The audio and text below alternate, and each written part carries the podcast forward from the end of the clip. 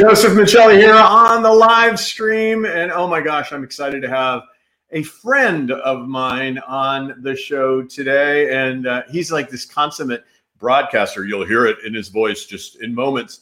But uh, of course, because he's the consummate broadcaster, I have technical difficulties getting on the show today. We're on on time, but without all of the green room banter that I much enjoy with my guests. And so uh, we're coming on without that, but uh, he's an old pro, so I'm not too too worried about it. Though I do know his uh, actual instructions in trying to help people who have anxiety about public speaking is to be well prepared and to show up early. And uh, I don't know that any of that happened in the context of today. Let me grab my actual notes because otherwise I'll just free associate my introduction of him. Um, he got his PhD from Ohio University. He taught speech communications at the University of Georgia. Go dogs! Um, and then uh, that was really the worst "Go Dogs" chant you'll ever hear. Um, he's been helping speakers take control of their message. He's been helping CEOs craft a powerful and compelling communication message for years. He has 22 years or so experience as a vice president level leader. That includes uh, a role that he played toward the end of his career as the vice president for advancement at Northeast Georgia Medical Center. Um, he sounds to me, uh, so let me kind of take you back for a while. I had this incredible good fortune once upon a time in my career doing the first annual fathering symposium at the Broadmoor Hotel in Colorado Springs, Colorado. Dr. Joyce Brothers was on the bill. I was on the bill, and this guy by the name of Paul Harvey was on the bill. And I remember so vividly my father was in the audience, my son was in my arms, Paul Harvey was on stage with me. It was probably one of the most memorable times of my life as a speaker, at, at least certainly to that point. The person I'm about to introduce you to is my Paul Harvey. He is the person that I think has such resonance and truth and clarity of speech style. He is one of the kindest men I know. I'll stop talking about him and bring him on board. Bill Lampton, thank you for joining me today. Thank you so much. One former DJ to another, right? Oh my gosh! You know, I uh, I think you're continuing as a DJ. I gave it up somewhere along the way, but you still are doing uh, some uh, some radio, aren't you? Yes, I have a weekly radio show that I co-host here in Gainesville, Georgia where my co host and I spotlight local businesses. We interview them. We've been doing this for a while, and it's interesting the way I met this co host. You know, Joe, Joseph, we always talk about different ways of marketing. Well, there's a wonderful restaurant here in town that lets people put their business card on a bulletin board there. And, and I did that as probably several hundred other people did to shorten the story a little bit, this guy called me and said he wanted some speech coaching. He was a financial advisor.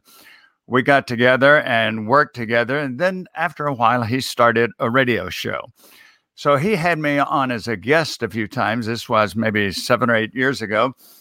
And then finally, he said, Why don't we just co host? So we've been co hosting a show for seven or eight years now. It's, uh, it's a great kick. I started my uh, radio show way back when in a small town, McPherson, Kansas. And I, like you, did everything, emptied the waste baskets. Uh, uh, you found out what you could do in three and a half minutes when that record was on, didn't you? Exactly, and you you got three and a half minutes in your head too. That was, uh, That's right. You kind of start sixty seconds, thirty second spots. You really got a sense of what that time looks like. You know, I want to I want to go through your career because I think it's a storied career, but I love this this starting point right there because it speaks to just being present with opportunities. It speaks to creating relationships without knowing what the outcome of the relationship is going to be, and it speaks to the fact that some of the best things that come from relationships aren't microwavable. They just appear some years later, and look at how long long of a run you two have gotten together thanks to a, a business card, which we may have to translate for some of our younger listeners what that concept is, or a bulletin board for that matter. Um, but uh, just that presence. Uh, I, can you talk a little bit about how that's played in your career? That sort of just being aware and then nurturing relationships.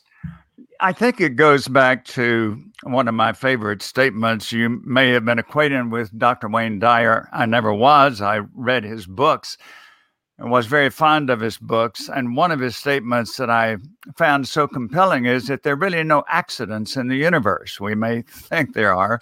Of course, there are bad accidents the car accidents, the fires, the building collapses, and so many others are bad accidents. But if we're open to possibilities, it is absolutely amazing what can happen from what might seem to be happenstance circumstances, such as you say a good illustration, putting the um, my business card on a bulletin board. And as my radio colleague and I have told that to some of our guests, every one of them says, "Gosh, we've never heard of that happening before." no, but some of the things that you have never heard of happening uh, are are very pivotal, and that's a word we're using a lot these days, but they're very pivotal.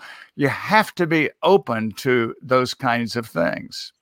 Well, you know, if you go onto uh, your website, uh, businesscommunicationguy.com, uh, uh, you know, there's constantly access to information. You're a voracious reader. Uh, you bring up examples of every single stripe and shape whether that's Harry Truman or you know or Wayne Dyer or whoever it might be. I, I, have no Harry Truman stories, but I'll give you a quick Wayne Dyer story. When I was a young person, uh, I got to meet Wayne Dyer. Actually, had lunch with him one time, and and it was I was just championing how much the erroneous zones had meant to me and the sky's yes. the limit and all those kind of books. And and he said, well, you know, maybe. And I was pitching maybe we could do an erroneous zones workbook, and he said, write me and and let's see if we can't do something. So I wrote him, and I got this very nasty letter back from his agent, Arthur Pine. I'll never forget it to this day. It was so I guess you so won't. vicious, right? And he, you know, whereas whereas this limitless opportunity was what you know Wayne was talking about. His agent immediately said, "You will not write this with him. He does not need a co-writer. And by the way, if you ever publish it, we'll have a cease and desist order." And I thought it was so interesting how sometimes people surround themselves with these individuals who are kind of the antithesis of what their essence is. And uh, and you wonder if Wayne Dyer knew about that. Yeah, I would have never gotten to him again, right? I mean, I had a happenstance meeting. I could never re-engage him, and it wasn't like today where the internet does allow us for somebody to reach out to to Bill Lampton. And the high likely is if they reach out to you at Biz Communication Guy, they're going to get you, right? You're not going to have a, a team of people who make it impossible for people to have access to you. I think that's one of the great things about today. And, and there's a friend of mine who I interviewed, Linda Swindling, has written a book, Ask Outrageously. And that was one of the most fascinating books and one of the best interviews. Of course, I've had the privilege of interviewing you, uh, which is a stellar occasion. But Linda's book, Ask Outrageously, said throughout the book that many of us could get more top level acquaintances. We could get more affiliations with even famous people like Joseph Michelli if we just ask. And by the way, Joseph, uh, I have just one request. I know you've got Stronger Through Adversity, another book coming out December 22nd. My only request, I hope you stop then. I mean, my bookshelf back here is overflowing with my. Shelley books. You've you've flooded my bookshelves, Joseph. Please. Um, you got, I, you know, I got. I'll find room. I'll uh, I'll get a screwdriver and, and open up one of the sides of your bookshelf. I I'll bet you. Hey, you know, you've you've uh, you've created uh, some interest already. I think you, you must have mentioned Kansas because Joe Young from Kansas sends a good morning greetings to you today. So uh, was that in reference to your radio uh, career? Were you did you do radio in Kansas? Is that what you said? Yes, and and it's interesting how that happened. I had um, I had had a long time interest as a professional communicator, of course, in radio. And I'll go back just a little bit. You mentioned University of Georgia, and by the way, that was really something for a Florida guy to give a "Go Dogs" bark there. I, I yeah, well, I, I, don't know what the Ole Miss, uh, you know, yell is, so I, I did Howdy, one of your two How Hotty Toddy would be Ole Miss. Yes. Okay. All right. But anyway, uh, so let me let me. Uh, we'll talk about your radio station thing. Let me just let me give people a little more context for you before we get too far. Let okay. Me, um, let me first and foremost say that the first book that I'm aware of you writing. Let me get myself out of here so it's just you in this picture. The first book I'm aware of you writing is The Complete Communicator. Uh, we want to talk a little bit about that, and then who's that young guy? Who's that young guy on the cover there? I'm telling you, at Photoshop. I mean, that's all there is to it. It's just you a couple of days back, uh, and then the other book that is available. Uh, again, both of these books can be located through you. They're both on Amazon this is uh, something that I think is a big, big value proposition for people to come to your website and learn more about how to get their hands on this. But you know, 25 ways to control your stage fright. We're going to be talking about both of these books in kind today, but I wanted to make sure that I I shared them with you. You know, I I believe I know that one of your first speeches was in a federal correctional facility or in a penal correctional facility. So I think that we should start with how does a guy who ends up writing these books about you know communication. How does he start his career? And then why should people really be attentive to this? Because my my gut and you know i'm all the time out in front of people as you, are you but my gut is that a lot of people would almost rather do anything else than have to prepare a speech or stand up in front of a group of people and try to share their ideas. Give me a little bit about your journey and the value proposition of of managing stage fright Yes. Well, first of all, Joseph, The Complete Communicator, the first book is not still in print, it's not available. But uh, uh, the book about uh, stage fright 25 Ways to Control Your Stage Fright. And notice, please, that I say control your stage fright. I don't say uh, you can go online and you can find a lot of people who promise to get rid of your stage fright. I don't want you to get rid of that anticipation of giving a presentation. And an illustration I'll use is that as a University of Georgia faculty member, I started going to their football games a long time ago. And I've been to, I counted recently over 250 home football games long after I left the faculty there. And one thing I often use as an illustration is this What if you went to a major football game, or all of them are major to us, I guess? You got uh, 80 or 90,000 people there. The teams come out from each end of the stadium and they go, instead of going out and slapping each other and jumping around and high fiving each other, they go over there and they sit on the bench and start yawning. what, what kind of game do you think you would have? No, you want them to be energized, and audiences want us to be energized as well. So I say there is a uh, there's a distinct advantage. I often say when I'm coaching somebody on speaking, I'd much rather have to tame a wild stallion than wake up a sleeping mule. So. well, you know, let me, let me, that kind of folksy wisdom is reflected in the book. You know, I've, I've read through it, so it's not like I, uh, I am just talking about without having read through it. What I think is most amazing about it is how practical it is. It's just like, these are the things you need to do to be successful. It's not a lot of, you know, philosophical elements of what it takes. I mean, that's probably as philosophical as you'll get, which is, you know, you do need to have some level of arousal and awareness and adrenaline to be effective, but you need to control it, to use your word. Yes, and and don't let the PhD fool you. As you say, this is not a footnoted book, and it's also a very brief book. It's probably only about 25 pages, but the tips and strategies that you will get in there about controlling your stage fright and becoming a, becoming a highly confident speaker, it's well worth those pages. Oh, um, definitely. So I strongly encourage people to stop by if they have themselves or maybe their kid uh, this is accessible to any reading level, which I think is also exciting. Um, if they have a child who's you know kind of anxious about speaking in front of class and any of those sort of things, this has great applicability uh, to them. Maybe not some of the travel to their you know their speaking engagement preparedness stuff, but uh, that notwithstanding, none of us are traveling anyway to give speeches these days. It seems. Um, let's let's kind of take it from stage fright. So we have that, and you're helping people manage through that, control through that, and be effective in their communication. But the value proposition I see, and, and there's your you have a you know top echelon clients, um, including people from the Ritz Carlton, for which you know I've written books. Um, you have a lot of amazing clients who've worked with you as leaders in organizations, be they small companies or mid-size or large companies and those i'm not even on camera here. I'm so so eager talking to you. I'm just like i'm a voice i'm i'm the voice of god in the room. You can't really see me. Um, now i'm on camera. Um, the you know i think the thing is that whether it's small mediums or large you've helped leaders be more effective. So it's one thing to have a role where you have to speak and it's another thing to speak in a way that people will listen uh, and you'll have impact. Can you talk a little bit about the coaching element of what you do and why people need a coach uh, to be successful as a speaker?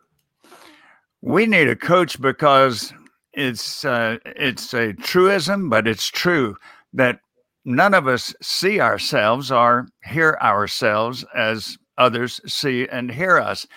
I would imagine anybody who's uh, in on our conversation today, Joseph, remembers quite well and maybe with a good bit of shock the first time that they heard their voice, a recording of their voice.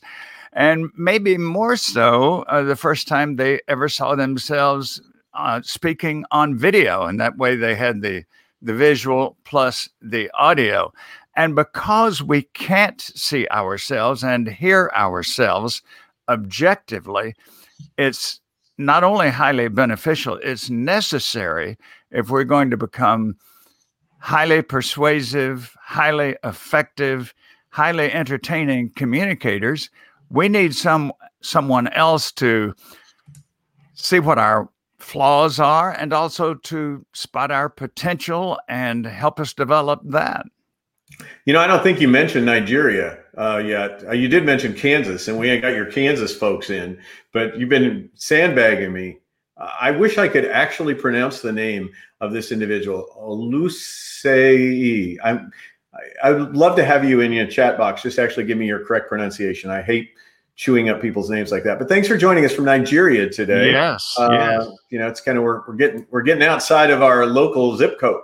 Um, all right, so whether it's in Nigeria that I'm hearing myself speak for the first time or seeing myself on camera, there is a a difference between what we sound like to others and what we think we sound like in our own head or what we think we look like uh, to others. So part of the coaching is to be, I mean, do you actually have them videotape their speeches, audio tape their speeches? What's the technique? Do they just role play speeches with you? What's what's the way they get feedback in their relationship with you? Video is the key. There was a time, of course, when video was not as cost effective or as, as accessible as it is now. And I can remember, as you can, Joseph, when we first started producing videos, you might have a, you did have a camera and you could you could record it pretty quickly but getting it into the computer was a laborious task and now people who are just coming onto the scene i want them to know you're really blessed that you have access to easy, fairly easy to learn, and very cost effective equipment. And yes, I do use video.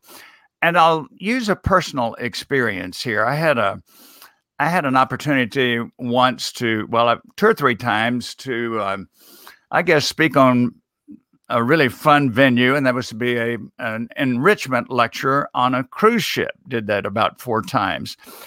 The first time I remember doing that, and this was back in the days of videotape, the host asked me as I got onto the ship, would I let them videotape my presentations? And they said, would that be okay? And I said, under one condition, please, and that is that you'll give me a copy of the videotapes.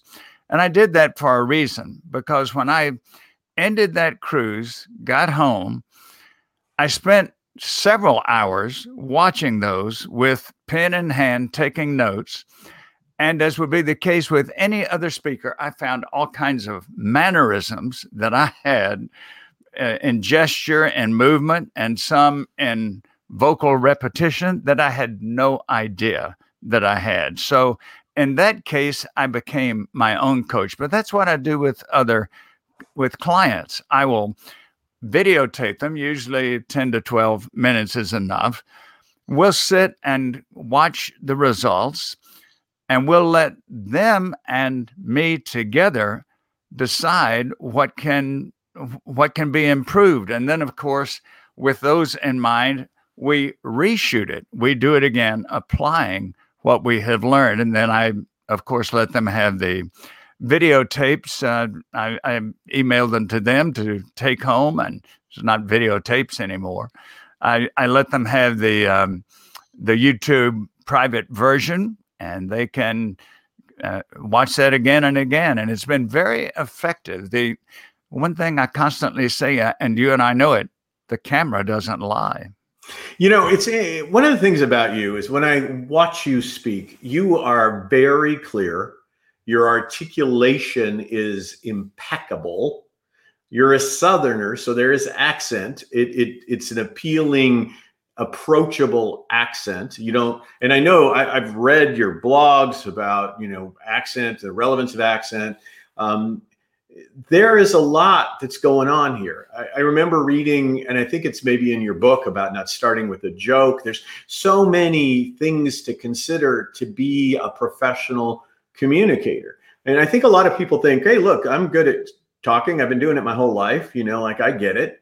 Uh, but with effectiveness when it matters most, when you're trying to influence or persuade or cajole or nudge or encourage, there's an art to this. And you've been studying this well, a couple of years. Um, so let's let's go back to what I tried to get at, and then I jump around. How did you get started? And talk to us about your first speech and why you're credible as a coach of speakers beyond the fact that you're amazingly articulate. Bless you for that, my friend.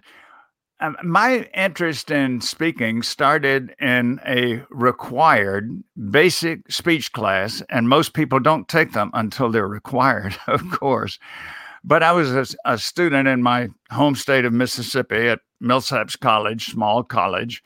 We had a required speech class. What impressed me the most was that if a student prepared thoroughly, had a good idea, presented it with enthusiasm and obvious conviction and supporting material, I was truly astounded, Joseph, that they could change opinions within the 10 to 12 minutes that they had and even change behavior. At the same time, I, I was a history major at the college. I noticed you don't have to be very observant to notice this. I noticed that every major event, crusade, revolution, major change in history had one or more great communicators behind it. Uh, I was a World War II student, and of course, there was Hitler on the one side with the the evil rhetoric, and counteracting that we had FDR and Churchill on the other side saving democracy. And then there was the nonverbal communication. We think that started with Dr. Martin Luther King. It didn't. It started with Mahatma Gandhi. And in fact, in graduate school, I wrote a paper comparing the two of them. Uh, um, Mahatma Gandhi was a role model for Martin Luther King. So, as a student, I I saw speech and action in the classroom. I saw it as a part of history. And then in society itself, I was watching. Uh, the civil rights movement came along, and I noticed how Rosa Parks, with her nonverbal communication, and Dr. Martin Luther King, and many others with their speeches, changed our entire way of relating to a, an entire culture. You know, it's to me as I listen to this, I, I, I get mesmerized by you because in many ways I think eh, the power of the word in written form or in oratory is just eh, elegant. When when thoughtful right? Like when people really think about the art and craft of it and the intentionality of their message. And maybe that's it. Maybe we've gotten to a point where we communicate mostly in 140 characters we fire off something you know without a lot of thought fairly impulsive those rare opportunities to, and, and I know you've written tons uh, of articles in lots of different places, most of which about communication and communication effectiveness. But there's something special about crafting a message, right? And, and it seems like to me you're always looking at how people have crafted message. I mentioned, uh, you know, uh, I think FDR maybe earlier on. You're if you look at your blogs and your articles and your writing, it's often looking at what the best best craftsmen did, craftswomen did at different points in history to get their message effectively across, whether it's Gandhi or whoever you might be referencing. But that's your tool, isn't it? A lot of understanding and dissecting and helping others see it. Yes, and in any endeavor that we're trying to learn, I was um, I, started golf uh, at age 13 and played golf for many many years, and I had role models there. I had coaches. I had uh, playing companions that I liked to see what they were doing that worked well, and I benefited from all of that. In anything that we're trying to improve whether it's our writing, our speaking, our golf, our bridge game, whatever it is. This is why coaches, for example, athletic coaches, are paid such enormous sums. Why? Because they bring out the best in their players. So I um, I will get myself back in the screen there. Um, Nick Saban, I know you've written about him like making nine point one million dollars or something in one of your. It's articles. up to thirteen million, I think. Okay, all right. I was I'm way behind the news, but I actually spoke on stage with him in Atlanta, kind of your part of the world in Georgia at least. Um, and you know he flies in in his private jet, and he comes in and speaks for an hour, and then the flight private jet takes him to his his other home in Florida. I was really feeling sorry for him. And then uh, he worked for uh, Mercedes Benz. He got a Mercedes Benz dealership. And uh, yeah, I mean, coaches do pretty well, but they have to deliver results. And That's right. those results come from good planning, but also effective persuasive communication. Um, and you're you're coaching people on how to do that very thing, be effective as communicators. Are we ever going to tell the story of the prison? Because I brought it up now twice. I now people are going to think you're an inmate or something if I don't get to closure on it. Do you want to think I'm an inmate? Well, uh, what what happened uh, with my working in the federal penitentiary in Atlanta?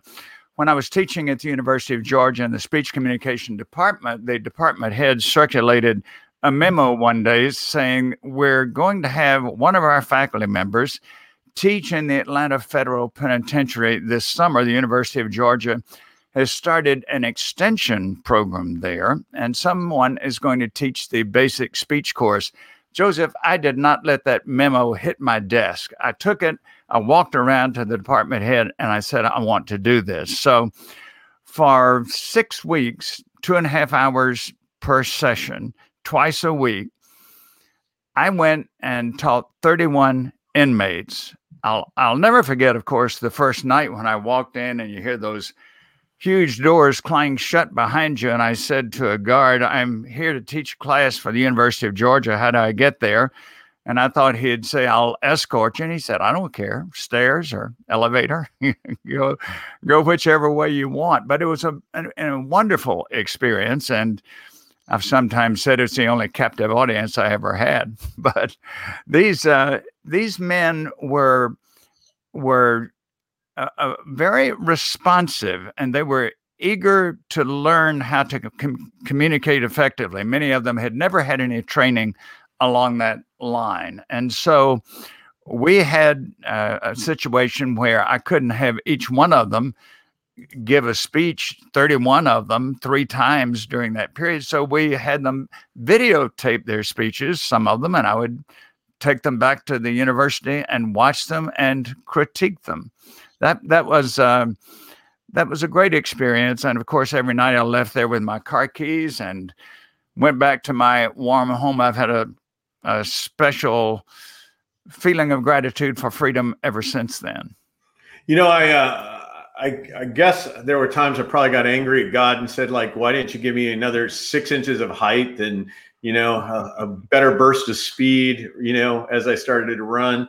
But I know that that one of the things he did give me was the ability to use words to help marvelously, marvelously. I, that I, yeah, I wasn't looking so much for that, but I mean that is a gift that he gave to me, and I I'm so grateful for it because I can't imagine. I can imagine that some of life's problems come from not being able to articulate and influence people constructively, and so this frustration and resorting to you know physical aggression and all kinds of other ways to try to get your needs met because you can't find a, a, way to do it in a more civil discourse. Uh, by the way, you owe me, uh, and Robbie's going to owe me too because he's going to get the benefit of your book. So uh, both of you owe me. Robbie owes me because I got him connected to you, and you owe me the commission on your seven dollar book or whatever. Your, your check is in the mail. I think I think that cup of coffee should be coming here pretty soon. Hey, Robbie, thanks for picking up uh, Bill's book today and being a part of the show with us. Um, so we've got these couple of levels. We got just you got a you got a basic anxiety about speech. Obviously, a book is a good format for that. You want to be a more effective communicator. There's coaching that can be done with you. Uh, Robbie's happy. Um, there's coaching that can be done with you. Let's talk about the basic process of, uh, of coaching. You don't have to get locked up in a federal prison to become a, a client of yours. I've, I've concluded that's probably true. Um, but what do I do? I reach out to you on your website. Uh, you sit and talk with me about what the options are. I mean, what are we talking about here? Am I going to, this is this going to be too expensive for people to actually benefit from your services? What's up? One of the things that I, I like to do, I start out with someone who's interested in becoming a speech coaching client. We of course, do talk about the format, the plan, the investment. And the very first thing I do is I, I send them a, a, a page which is going to become a discussion point for us. And it's called What's Your Communication IQ? I have 20 questions on there. I ask them to uh, write down their answers, and then our first conversation is about that. And the 20 question uh, what's your communication IQ? Those 20 questions involve, for example, the rate of speech, the uh, place of humor in speaking, the uh, type of preparation that's most effective. And, and so that's a good starting point for us. And it, it gets us in the framework of what we're looking for in building a, um, a, a skilled speaker. And then from that, of course, we get into what you and I have talked about earlier, where they do their demo speeches, we critique them, and then we then we do them again and make sure that some of the points we mentioned in our coaching are being improved in the second versions. And naturally now, as you mentioned, we probably are not likely, and certainly we're not confined to doing that in person anymore. Thank heaven for Zoom. We can do those live sessions through Zoom, and then I send them recording. You know, I was uh, I uh, had started in radio when I was 13, so uh, that was my first job in radio, uh, and I was in a small town in Cañon City, Colorado, KRLN. Uh, you always had to say it in a way that didn't sound like you're saying Carolyn, Carolyn Radio. Well, mine um, was K N E X, and I, I was I always thought of Kleenex when I said it. It sounded like an abbreviation for Kleenex. So, but but I got to tell you, I, as a radio jockey, I was always talking really fast and seemed to have really kind of quick, you know, utterance, and I still do. My basic personality style is to speak rapidly. Um, but I, I went to graduate school, and I had a professor who was the number one professor, you know, from a, as rated by students for his classroom presentation, Scott Fraser, uh, introductory psychology, USC. About three thousand students would cram into a giant auditorium, and then I would work as a teaching assistant for him in the lab. So I'd have about thirty students, and I would watch him, and he was mesmerizing. He was fabulous. He was experiential. You know, he would he would have somebody run in and do something and then he would interact and it was all part of his setup he was amazing but the cool part was that he would come into my lab and he would sit down and he would do a running time assessment of this and it would be things like 20 minutes before the thing your board is not completely prepared yet it should have been prepared there's no way you can be getting in the right mindset to be you know it was very crazy good And I remember being so annoyed because it wasn't a voluntary relationship. I wasn't asking him to coach me. I was getting this feedback whether I wanted it or not. I think it'd be so amazing if people, you know, reached out and said, I want to grow as an effective communicator. Let's engage this conversation collectively instead of getting you know a 30 page document of everything you did from beginning to end of your presentation. All that said i'm a much better speaker thanks to scott fraser so. I, that that underscores something i certainly don't want to leave out and that is that i have coaches and i have mentors. I've had for the 23 years i've i've been a consultant professional speaker coach i certainly don't I, I need tune ups occasionally myself. And thank God, Joseph, I've had some people who uh, I ran from technology during the 20 years I was in management. There was always somebody to delegate it to. But then all of a sudden, here I was a solo act. There was nobody to dedicate it to. And I found two or three magnificent pioneers in the internet who took me under their wing for uh, the right price, of course. And I still rely on them. And I've had some wonderful speaking role models. And one of these tech guys that I mentioned, this was back in the days when we would produce a an audio CD, and I handed it to him, and I said, um, "Would you please listen to this as you drive back to uh, Florida?" And he said, "Yes, I will." So naturally, I was awaiting his appraisal, and when I called him, I said, "What did you think of it?" He said, well, sounded like you were reading it. that may not be what I wanted to hear, but it was what I needed to hear. And that's what coaches are for is to tell us not what we want to hear, not just to praise this, praise us, although they will commend us when there's something uh, worth observing that that you want to keep doing. But a good coach uh, is one who looks at the foibles, what's the old saying, warts and all, and and helps you get rid of those. Well, and I think well, again, these are tips that you have in your book, so I don't really want to give away the entire farm, but you know, I, I work with lots of CEOs who are still scripting their speeches, uh, though that is not what you recommend. Um, Gans, Gans, over rehearsing them, which is also not what you recommend. No, no, no. Um, this ability to have a plan and effective execution of that plan in your communication, but still have it be authentic and and in the moment is an art form. And and I you know, so I'll do these. And obviously, this is not scripted. There is nothing about this that has been pre programmed. But when I'm doing like a three to five minute weekly uh, vlog, video blog, I I do have a teleprompter, and so learning how to communicate based on a teleprompter. I mean, that's an art form. How do you share that so it doesn't look like? Then uh, thank you for joining us today. Right. I mean, it's there's so much art to this. And I wanted to get back to one quick other point, which is that you know, there are certain things we have to be reasonably competent on, um, like understanding enough about the technology that we can fi- figure out who to hire.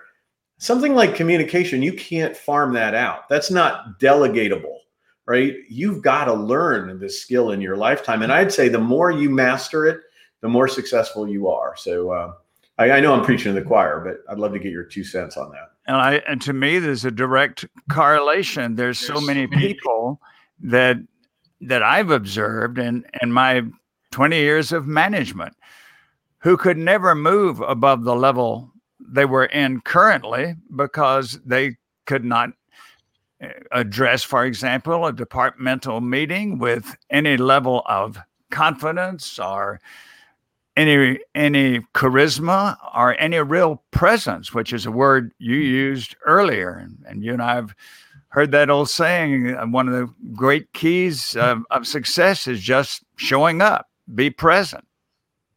Yeah, you do a great job not only on the concept of present, but another P that I love of yours is perception. You spend a lot of time on understanding the, that this is an art of perception, right? It's not just a, an art unto oneself. It is only as good as the receiver um, in terms of your communication effectiveness. And let me get back just one minute to what you were saying about uh, the way we prepare, and you deal sometimes with with executives who have scripted their remarks. That is very old style. Uh, what I like to say about speeches, or I would say about our getting together today, or any type of communication event, it's great to have it planned, thoroughly planned, but not canned. And so I say I, am a little leery of the word delivery. Here we have this package that we're going to deliver to an audience. I like to think of it as um, you're not having a speech to your audience, you're having a conversation with your audience. And it's almost as though I want to say, let's leave delivery to FedEx and the post office and UPS, and let's just have a conversation with our audience which brings up a very important point. We don't have to be perfect. And when I when I'm working with a client, I give them a sheet of, of things to do or not to do, and I mis- misspell the word perfect intentionally. Because if you try to be perfect, people don't want robots. They don't want mannequins. They want a real person talking to them. Almost. Well, wait, I got to jump in. Nancy is just super brilliant. We got three PhDs here. My uh, gosh. I love her candor with this because I think it's the absolute perfect lane, right? The big challenge is making sure you get your content out, not following a script, and also calming your anxiety. It's like, so my anxiety is I'm not going to get my content out, or my anxiety is I'm going to follow this, I'm going to be too scripted. Um, Nancy, blessings to you. Thank you for sharing that. I mean, that's the challenge, right? I mean, spontaneous, but content right and not looking like an idiot in the process.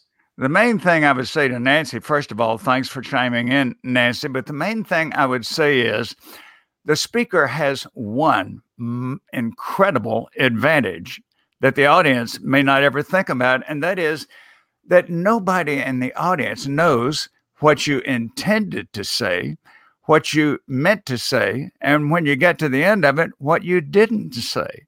so you yeah, really no, that's the problem is our own voice sometimes is so busy having its conversation it's hard to stay in the moment again in your book i know that you talk a lot about being ready so that you can be present in the moment so that preparation is important but then being able to stay in the moment not get trapped in the dialogue that that you know there's only one speech should be going on at a time yes, and and it's um, I, I, like to say it's almost it's not as much off the cuff, but it's the same type of thing. I like the approach, the thought at least.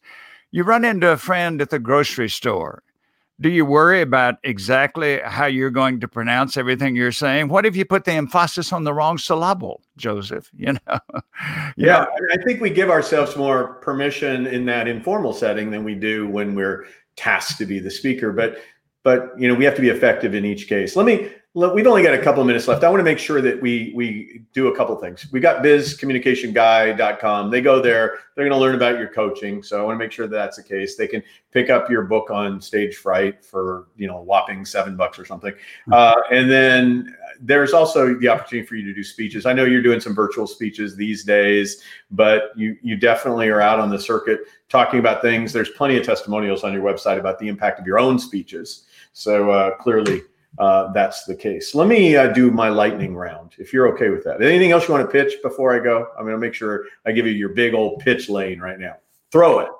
Well, the closing comment I would like to make is that we all, everybody who's ever going to face an audience, change your opinion about audiences. They do not want you to fail. They want you to succeed. Why? Because if you've ever been in an audience, and I'll bet you have when the speaker failed, it's just as uncomfortable for them as it is for you. So I like to say, your audience, they're not your critics, they're your cheerleaders. And the main thing, Joseph, everybody who listens to Joseph Michelli, when they're sitting in your vast audiences, the one thing they're thinking primarily is, you know, I'm glad he's up there and not me. Yeah, I like that. I like that better than imagining everybody in the audience is naked. That uh, that would be quite distracting. That, that just made me scared of my audience. Um, so I, I, like the notion that they're actually cheerleaders, uh, and I, I, do believe that. And I often look for the people with the with the nurturing eyes, right? Like yes. people who you seem to really them. want it, so that I can feed off of them. But that's just me. All right, here's the rapid lightning round. Are you ready? Go to bizcommunicationguy.com to get to to know him better. But I'm going to get you to know him better in a couple of minutes. Quick lightning round. You have no idea this is coming. So here you go. You just react to these with whatever's on your mind. Don't overthink it. Don't plan your speech. Got it? All right. Impromptu. Little, Lil Georgia. Little Georgia. Little Georgia. Little Georgia is my puppy, six years old, the uh, pride and joy of my life. Yes, my major companion. In fact, if anybody saw the movie Castaway. Sometimes I call her Wilson. you know, here we are, stranded together. Uh, well, that ties into the next one, actually. Maybe not quite as smiling uh, in the ultimate sense. Sandra Watson Lampton. Sandra Watson Lampton uh, went to her heavenly home uh, a year ago in October after being my lifelong companion. Uh, we started dating, I was the older guy. I was 17. She was 14. I said later she got older than me, but she never accepted that. But she was a wonderful wife and mother and a magnificent teacher. And we rode through that together, buddy. We did. That's You've right. been nothing but class in the way. Well, you've been a marvelous support for me on that. Let's go to the other women of your life Shelly Lampton Jenkins and Suzanne Lampton Derrick. Those two daughters, they are whirlwinds. Shelley Lampton Jenkins is a speech pathologist in Savannah, Georgia, and had the great privilege of being a majorette for four years at University of Georgia that just happened to coincide with the Herschel Walker years. So she performed as a majorette in three Sugar Bowl games. Well, I'll give her the Georgia connection, but uh, and then did you go to your other daughter? did I cut you off already? No, we, Suzanne is a um, is a pharmacist working in a veterans hospital just outside uh, Columbia, South Carolina. So, two quick ideas here on George Ben Lampton and Nell Jarvis Lampton. My parents, my parents, my father was a great role model for me in many ways. He was a uh, he managed a family department store for almost 50 years. He had a great work ethic, and we knew Joseph that his life on this earth was about to end when he went home from work one week early. Wow. And my mother, uh, they met uh, coincidentally, and no, there are no coincidences, remember, but they were both patients in a tuberculosis sanatorium in California. Wow. That, that, was how they met. Married in the 1920s, married for, I believe it was 52 years. Talk about stronger through adversity. Um, all right. Always push the up button. Real quick answers now. Always push the up button. Always push the up button is the key motivational speech that I have given many times. And I, I like to show a picture of an elevator where you've got an up button and a down button. And I say that life is like that. We make a choice every day. Are we going to push the down button and have all those consequences mentally and even physically happen to us? Or are we going to push the up button and enjoy the uh, the greater times in life? I have two more notes here on my little uh, cheat sheet of background research I did on you. The Rec Hall in Columbia, Mississippi. the Rec Hall, uh, not W R E C K, but R E C, Rec Hall. The Recreation Hall was where, as in uh, the movie Grease or Animal House or some, some of those other teenage movies, this is where the gang gathered on Friday nights. And we, of course, had a Wurlitzer jukebox there. and danced and shot pool, and and that was the hangout. And we got our our hot dogs and cokes and chips probably for twenty five cents total. Oh wow! And then finally, Atlanta Golf Classic, you broadcasting PGA Tour event on WSB Radio. Marvelous opportunity. I'll never forget it. I was teaching at UGA, University of Georgia. They had a contest with WSB Radio for someone to who, who won the contest to broadcast, help broadcast the tournament, and also play in the pro am. I did enter the tournament. My first entered the contest my first year, didn't win it. Second year, I won it. So I played in the pro am. Never forget that 7:30 a.m. tee time. Played with a golf pro, big at the time, Mason Rudolph, and then in uh, broadcasting the game, I got to have one on one interviews with Jack Nicklaus, Gary Player, other top players. And uh, I, as I, I do remember, I was staying with a friend in Atlanta. And I was at the course at seven o'clock every morning, wide eyed and, and very excited about it all.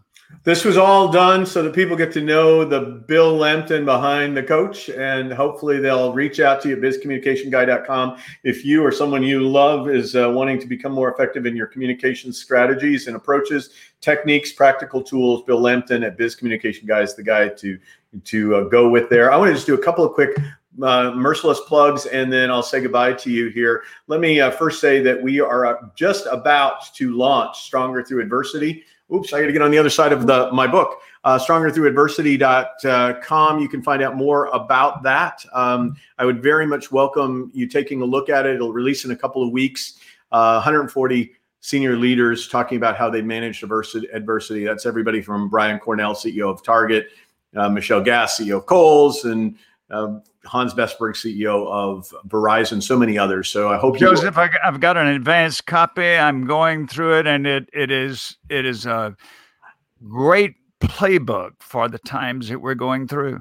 I'm trying to get over to you now so I can get rid of my banner here. Uh, yes, thank you. That's very kind of you to tag that. One other quick little uh, tag that I would like to have for you to consider if you find value in these, you can certainly share them. I'm always eager to have people share this particular um, stream so that you know somebody else might have an interest in what bill shared today please feel free to do that. And if you do we're always glad to uh, make it possible to, to send a book your way. So we have uh, i think we've got leading the starbucks way right here available. We'd be glad to send it to you. So if you do share um, this uh, somehow some way um, then we'll just let us know and we'll we'll make sure you get a copy of that. And then the final thing i'd like to send you off with um, uh, is if you would, uh, again, I don't even know where I went with that. So share it. Also, please, globalgurus.org, customer service. If you find value in what we do, please vote for us at globalgurus.org on the customer service tab. It helps us maintain our platform. Finally, I just wanted to acknowledge that coming up in the weeks ahead, some amazing guests, much like Bill. Um, those guests uh, include, um, let's see, we've got uh, Martin Lindstrom. Oh my gosh, Martin is an amazing, and Carmine Gallo, both of which are coming up in future uh, broadcasts. So we're looking forward to having those. Bill, thank you for being my friend, uh, and thank you for helping the world communicate more effectively uh, and connect with one another more powerfully. You're my valued friend, and you're a, a, a stellar role model as a communicator. Well, that's a, that's a scary proposition right there. Everybody, thank you. Have a great week.